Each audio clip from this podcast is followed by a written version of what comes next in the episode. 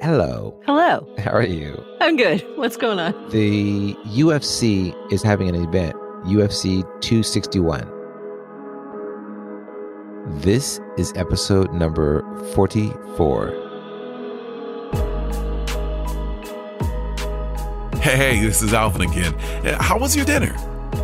Good. I'm sure your stomach is nice and full. Today we have a perfect aperitif pairing uh, for your mind. We think you'll find it to be delish. Lay back, relax, and let your mind and soul savor the next 17 minutes. And now, your hosts and our friends, LaFool and A. No social distancing, Nope, mask requirement. not that I saw. So basically, a stadium full of hyped up, excited people, indoor or outdoor. Indoor. Oh, You're like, ooh, that kind of sucks. yeah. Dana White thought, hey, this is a real good idea.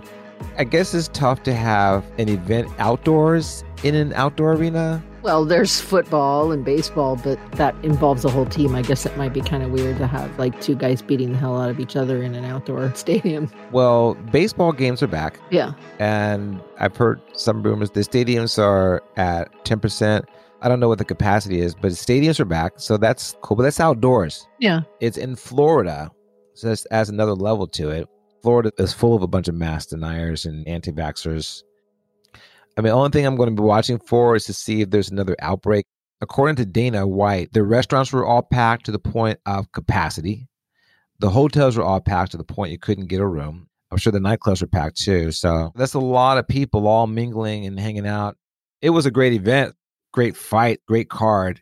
A guy named Usman, is a guy named George Masvidal, and every fight on that card was phenomenal. Dana's been doing some of these at this place called Fight Island, and no one's there. The excitement in the ring isn't quite the same.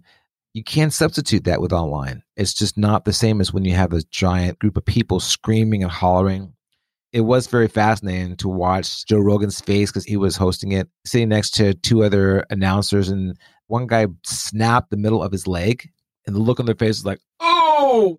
They're thinking we're almost back to normal, and it makes me wonder: Are we really? I think it's kind of sad that people want to go back to normal, whatever their normal was. Why wouldn't you be eager to innovate and expand your horizons following something like this? Probably because you're not comfortable doing that. You're not comfortable leaving your little tradition with your coworkers or family or neighbors, right? You don't want to get outside of that. Innovation doesn't happen there for sure. I just don't want to get COVID. I've been vaccinated, but just because you've been vaccinated doesn't mean that you're not going to get it. There's no doubt to me this virus is real. There's no doubt that it's mutating. Yeah. So I just don't see why you wouldn't want to just be safe. I mean, isn't it better to take six or seven months just to make sure we're all safe and that it's not spreading rapidly? I think if this had happened under President Hillary Clinton, then the Republicans would have done the same thing. And the Democrats would have been like, don't we want to be safe? I think they're all wrong. But it got flipped around. we don't know what's going to happen. My guess is yes, there will be some additional cases. I think all you got to do is look back at 1918. How is this becoming any different other than the fact that we are not learning from history? The exact same things happen. People were like, oh, let's go back to normal. It just takes time. And that's my point. Like, why can't we figure this out? Is it politics? It's not just the far right. There's many on the left that are just as blind to it and are saying the same things. I know progressives that are like in denial about it. On a previous episode with Dave Smith, the libertarian, one of the things that he talked about with Joe, this lady was saying that we shouldn't really jump back to normal. We should dangle it in front of them almost like a carrot to make sure people get vaccinated. I get what she's thinking, but I think it should be an individual responsibility. And I think the administration should try to make a better effort to convince people that this is safe. Do we know the vaccines are safe? Fairly well, yeah. I mean, it's tragic that a couple of people had blood clots, and I think now three are dead. But nobody's talking about the number of people that die from the flu vaccination or the number of people that die from other medical interventions. Nothing is 100%, and Now we're all acting like, well, the vaccinations have to be 100% in order for me to agree or whatever. That's the stupidest thing I've heard in a long time. There's nothing that's ever 100%, especially in medicine. This was all done under Operation Warp Speed. That was the Trump administration. I think the Biden administration was like, okay, well, we can't tell people this vaccine has not been properly tested. So we just have to keep quiet and move forward with it. Even though I've taken a vaccine, I don't think that we went through the proper testing. Nope. Period. Which one did you take? Pfizer. Yeah. We don't know. We have no idea. Okay, well, that's a problem. Would you rather wait five years to do the proper testing so that we have a vaccine that works? We're heading toward 8 billion people on the planet. You can't ask 8 billion people to not do a lot for five years. You just can't. You can. You can. It's already clear that they're not going to. You have half of the country in the United States doing whatever they want to do, and another half doing what they think is the right thing. That's already a prime example of the way people are going to respond and how you can't control them unless you want to be China, where you monitor people every day and punish them if they don't do what your instructions are. Or if you're a small country like New Zealand, where you can say, yeah, no, nobody else is coming in, and here are quarantine measures, and this is how we're going to do it. You can't translate any of that to the United States or to India, Russia, any place that's massive, unless you want to have some kind of authoritarian regime forcing you to do a thing a certain way. And nobody wants that, at least not in the United States. We've already done a special talking about surveillance capitalism. We are the most surveilled population in the history of mankind. They know everything about us. My point being, we aren't free. They monitor everything we do. It doesn't matter whether or not you're free, it just matters how you react. I'm free enough to say, I'm not going to wear a mask, screw you. And no one in this country is going to come sweep me up off the street for doing that. In China, they do. That's a crime. They show reports people were sick, they were locked up in their house, and the Chinese government kicked the door in and they took them to a hospital. Yeah. Because they weren't going to go. So, do you want that in the freedom loving United States of America? No, what I want, if you get your neighbor sick and the next person sick and the next person sick, if you're making 50 people sick, if you're the center of the epicenter, you're held accountable for it. In this country right now, if you cough in somebody's face, is that a crime? And how do you? yeah, people go to jail for it already. And they can simply show you the video, sir. Look at right here. You're coughing in four of your neighbors. We saw you on camera. Hold on. That only happens if it's done with intent to cause harm. So if my neighbor hasn't been tested, doesn't know they're sick, and they cough on me, there's no intent there, right? And also, why was I that close to my neighbor? Maybe your neighbor got that close to you. If your neighbor is sick and the government says, hey, we get a news flash, there's 20 people in your building. Uh, this person here is suspected of being sick. You guys are all being notified. They do it for Ebola overseas in a country where they have less surveillance and less information than we do. Americans are not compliant. They're not going to sign up in big enough numbers to let the government be able to do that kind of like, oh, look, your neighbor is sick and I'm going to tell you. They're just not. Part of it is about the branding. When you have the president of the United States saying it's a China virus, that's the first place where we failed. At the end of World War One, Woodrow Wilson just didn't want to admit that the virus came from the United States. He didn't want to admit that this is where the Spanish flu originated. That's why it was called the Spanish flu. They blamed the Spanish for it. It's the same here. Can't you see that nothing has changed? Yep. It's the exact same thing. What's your point? My point is that history is rhyming. Yeah, I see that. Someone has to be the adult in the room and say, this is the same thing we already went through. Also note that they didn't come up with an actual vaccine until 1945. So you're going to tell me this placebo for sure 100% is going to work? We're not going to know for five more years, maybe 10, maybe 50, maybe when we turn 80 and then half the population just drops dead. right? It's got a timer on it. It's like, did you get the Pfizer? Yeah. Okay. So you're 69. Okay. What are you going to do for your last year of life? Beep, beep. I guarantee you a report will come out 30 years from now and they'll be like, uh, newsflash, they've been suppressing this for 20 years. The class action lawsuit And that's the way we're going to find out about it. It's by a commercial. Right. And we'll all get $24.99. Exactly. Those that survive. I can send myself a wreath. Oh, that's good. That would be great. I wish we had a better administration then. I wish we have an administration now that just had the guts to come and say, look, at guys, they've been BSing you the whole time. This Operation Warp Speed was a complete farce. And he didn't. He just picked it up and kept running with the ball. How else are you going to get the country back into doing anything? I mean, it does seem that the vaccinations are helpful 95% of the time in some way, whether or not it prevents you from getting super sick or prevents you from getting the thing at all. It seems like that is true, not just looking here, but around the world.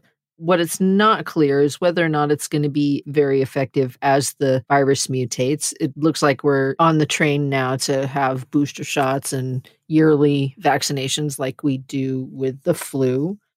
There's a movie called 12 Monkeys about a monkey virus that came from Africa. Yeah. Now, this one was a little different. With this current virus, some believe that it escaped from a lab in Wuhan, but a lot think that it came from an animal eating wildlife. And that one thing that could help to save us from that, stop eating the wildlife. Stop eating these more endangered animals. They're just trying to survive. Now you're questioning the culture of another country. That's what they have done for hundreds, if not thousands of years. That's what they eat. What right do I have as an American to pop in and say, hey, you Chinese people shouldn't be eating bats? Even though it's a delicacy, even though you've been doing it for 4,000 years, maybe, how am I supposed to tell them what to do? It's not my right, actually. I think it was also an anteater that it came from, but I think it's our right to protect nature, period. So you need to stop eating chicken. I wasn't done. There used to be a time on the Serengeti, every Maasai initiate killed a lion. And those days ended Why? because of other people coming in and hunting the lions. The lions are now endangered. We have to change that tradition. We can't kill lions like we used to. What does that have to do with bats? It was an anteater that caused the. Pangolins. Nobody knows. Come on. Let's not try to be specific to an animal just yet. So why don't you stop eating chicken? Is chicken endangered? I would say chicken is endangered. I think there's plenty of pictures out there we can eat, but I sure wouldn't eat like a bees. You're terrified of never having another chicken. I mean, come on. You're saying that the line in the sand with chicken should be that it's not endangered, not that it's a sentient being and suffers incredibly in the process of getting into your belly. Are plants sentient beings? Well, there are airtarians who seem to survive on air. Guess you can eat fruit off the vines. What do you mean you can't eat fruit? Fruit is a pregnant thing. You can eat fruit because a tree can continue to produce more fruit. Lettuce can't reproduce itself. I have lettuce right now that's going to seed. And it's really cool too. It kind of looks like dandelions. The little fluffy, you can see how it's going to poof away. I didn't know that it poofed away. No, I didn't either. That's what happens when you grow food and let it go to seed. Yeah, yeah.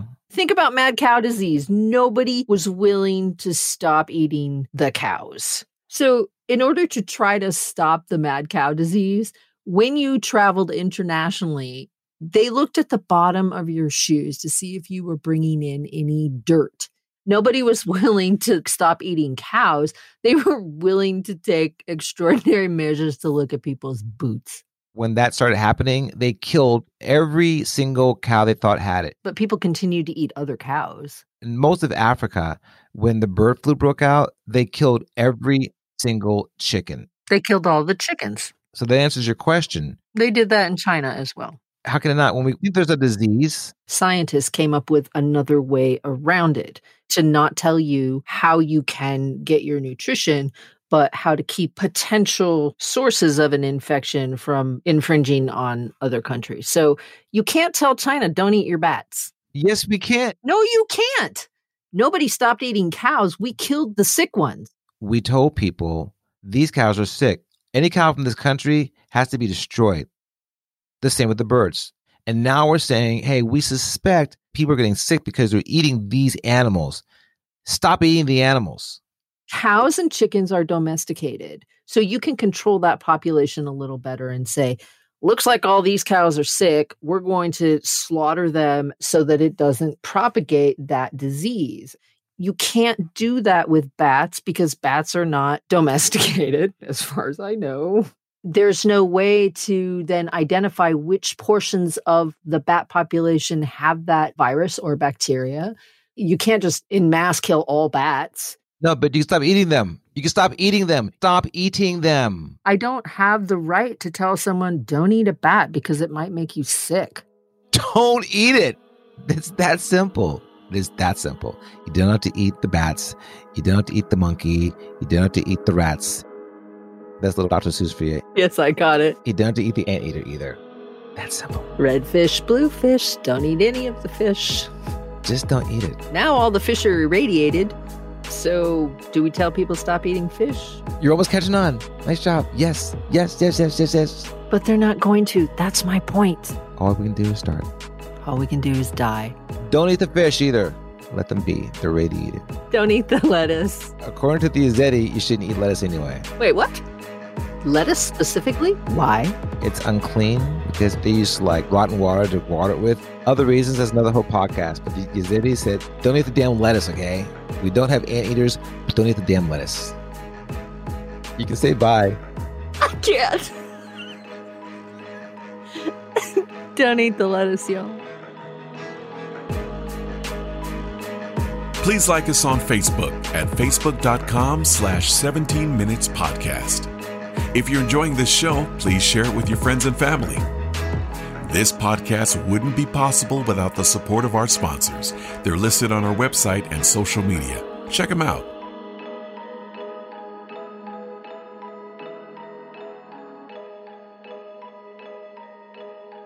Have a blessed Sabbath. Shabbat Shalom.